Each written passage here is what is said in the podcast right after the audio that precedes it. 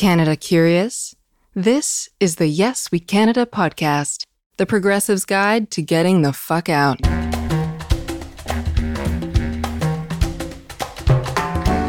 This episode How to Sex a Canadian.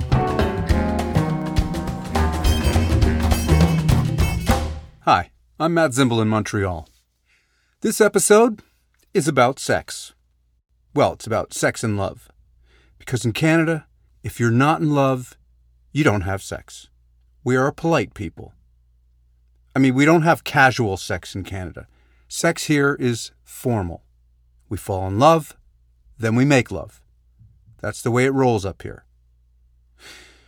We also sometimes tell the truth in podcasts. Sometimes. Because this show is about sex, you're going to obviously want to know well, how do I use the podcast? I mean, should I get the kids out of the room? Is there stuff my spouse shouldn't hear? Should I be using a private window on my browser? And I just want to start by assuring you that the show is fine, they're safe, there's nothing graphic or pornographic about it. We're in Canada, we're a polite people. One of our national treasures in Canada is a singer songwriter named Nancy White. Nancy is a political and social satirist who has put contemporary Canadian life to song.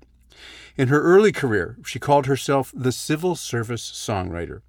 And for 18 years, every week, Nancy would write a newsworthy topical song for the CBC national radio show called Sunday Morning. Being Canadian, Nancy's humble, of course, and she might be prone to call these songs ditties. No, I said ditties. But really, they were wonderfully crafted songs, smart, biting, funny, and well played. They were written on a Wednesday, recorded on a Friday, and aired on a Sunday. A song cycle of the news cycle. I was driving to Cape Breton on a cold September night when a CBC announcer described an awesome sight. It's causing folks to cross themselves, it's causing jaws to drop. The face of Jesus has appeared on a bread or coffee shop. A favorite subject for Nancy was the Canadian people's international reputation for politeness. This is how she described a typical Canadian seduction. hey, okay, okay, hey, hey, would you like to have sex? Oh, only if you're having some yourself. When you get here, you'll soon realize that you're considered exotic. I said exotic, not erotic. Stay with me here. As a red blooded American, you're brash, bold, a know what you kind of want person. We take these truths to be self evident. Bam! I mean, who says shit like that? Only supremely confident people like you. Bravo. So when you get to Canada and start courting, you'll find Canadians to be less brash, but perhaps more mysterious. Canadians are known to be very obedient citizens, much less rebellious than y'all, which is perhaps why the most popular porn in Canada features people smoking while having sex. Herb, eh? Will you look at that? They're smoking indoors. well, I never. Canadians have unique sexual capabilities. Oh, now you're intrigued, aren't you? 8% of Canadians claim to have had sex in a canoe. Now, I mean, think about that for a second. That is some mighty highly skilled sex. It should be an Olympic category, like maybe for just polar countries, you know? Imagine the play by play. He's feathering and she's coming in second. Ouch, this must hurt. Oh, he lost by one tenth of a second. Montreal has always had a reputation for sex, sin, and generally decadent behavior. During Prohibition in the United States, Montreal became America's go to sin city. There were some bad boy Montreal Jews by the name of the Bronfmans. You may be familiar with their former little spirits company, Seagram. They got started bootlegging liquor into your country by sending it to Newfoundland to be picked up by the Mexican cartels. Uh, just kidding about the cartel part, they hadn't been invented yet. But the Bronfmans did send all their illicit booze to Newfoundland to be picked up and brought to Boston.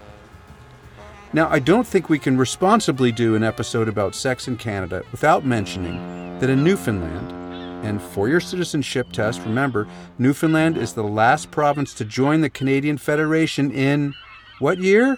We did this on other shows. Come on, you should know this. 1949. Anyway, in Newfoundland, there is a town called Dildo. I'm not kidding. I'm not making this up. You couldn't make stuff like this up. The Late Show host Jimmy Kimmel recently decided to run for mayor of Dildo. I understand that I'm not Canadian, but I figure if we can have a dildo running America, why can't we have an American running dildo? I will get things dill done if it's the last thing I dill do. Clearly a vacuous American publicity stunt, and you guys are so good at those things, but you know, he could probably win, and he'd probably do a decent job until he lost interest and decided to run for mayor of another Newfoundland town called Come By Chance which is just 29 miles or 46 kilometers down the road from Dildo. Is this on? Is this on? When I was the mayor of Dildo, the people would never come by chance. Okay, we're done with cheap shots on Newfoundland town names. We're heading back to Montreal, Sin City. Now that you go to Las Vegas for your sins, Montreal is much better behaved. But it's the porn capital of the world. The Montreal company that owns the largest pornography website aggregator in the world is called Pornhub. Its corporate headquarters is very discreet, housed in an industrial park building off a major highway. Normally, the tenant of this kind of building would be like an ad agency or a fashion house head office. Pornhub will tell you that they're not really a porn company as such, they're more of a tech developer, which is like saying, I read Playboy for the articles of clothing the women were missing. Now, every country has their cultural sexual icons, and Canada's no different. We had two, now we have one. The first, singer songwriter, poet Leonard Cohen, also known as the godfather of gloom, became the object of desire for women all over the world with his thoughtful and troubled romantic point of view. There was a um, a review of the concert in, uh, I think it was Melody Maker. They said uh, Leonard Cohen is a boring old drone and should go the fuck back to Canada where he belongs. No, nothing has quite reached the heights of that uh, savagery. In some places in the world, they consider me an accomplished stylist. As I mentioned on previous shows, I worked with Leonard in the 90s, and the spell he cast on women was gentlemanly, even courtly, but powerful. My bandmates would shake their heads in awe at the way women would swoon in Leonard's presence and with nary a glance at any of us. And as bandleader, one of my responsibilities was to keep everybody motivated. So I told the band, guys, consider yourselves lucky.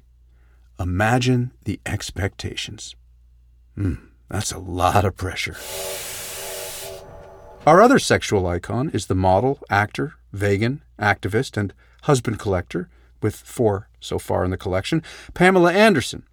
Hailing from British Columbia, she got her start when she was in the audience at a Canadian Football League game.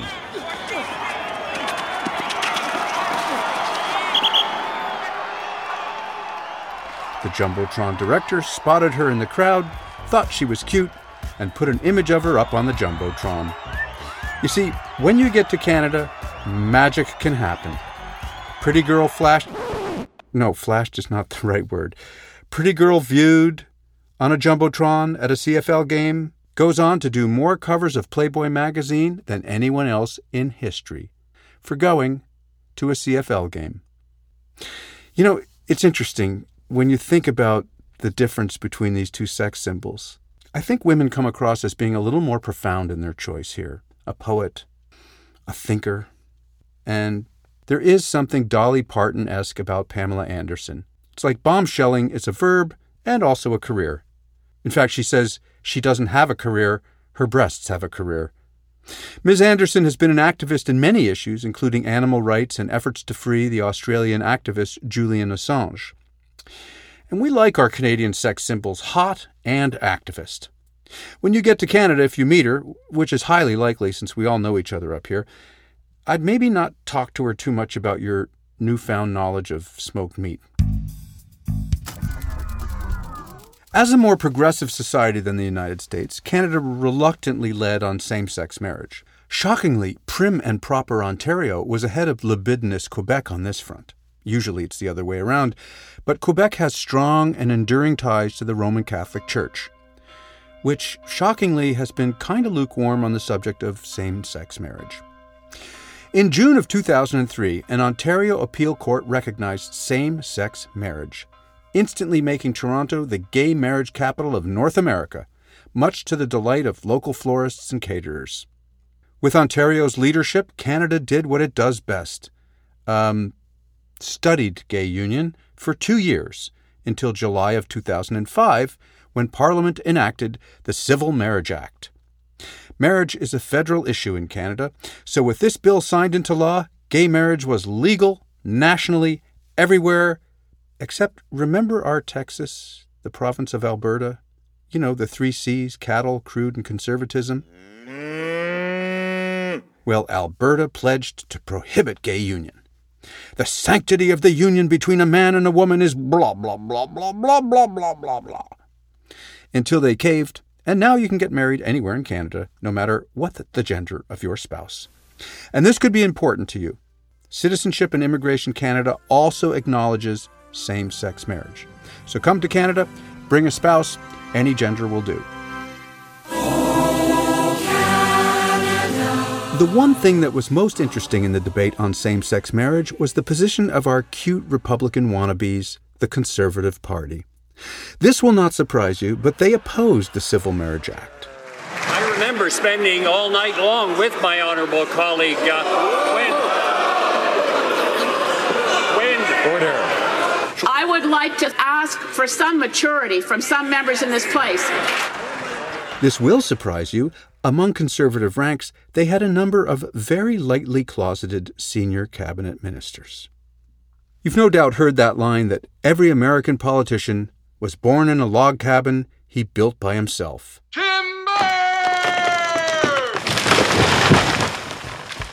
Well, in the U.S., your gay Republicans created a group called the Log Cabin Republicans. Why on earth would someone want to become a member of a group that detests them? I have no idea. So I've always been suspicious of the Log Cabin Republicans, and I've always been suspicious about my suspicions. Was I inadvertently being heteronormative? So I asked my leftist gay cousin. Am I being discriminatory by not trusting gay social conservatives like the Log Cabin Republicans?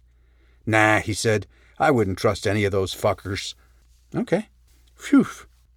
If you're a log cabin Republican, first of all, wow, welcome to the podcast, episode 16. How the hell did you get here? Secondly, as a conservative, you're not actually thinking of immigrating to progressive Canada, Stan, are you? Well, if you do, that's great. We need more people up here, and you are most welcome. And good news, you can join a group of fellow conservatives, also known as Tories, that was started in 2015 called LGB Tory. I should mention that the trans folks were not amused that the T in LGBT got co opted for Tory rather than trans, but other than that, there seems to be wide acceptance of LGBT Tory up here. They march in the gay pride parades even if their conservative leaders refuse to join them. Which recalls a wonderful quote from a very famous New York Jew, Groucho Marx, who said, I don't want to belong to any club that would have me as a member. Log cabin Republicans, look, you are welcome here. Adding to our gay population is fine by me. I take a much dimmer view of you adding to our conservative population.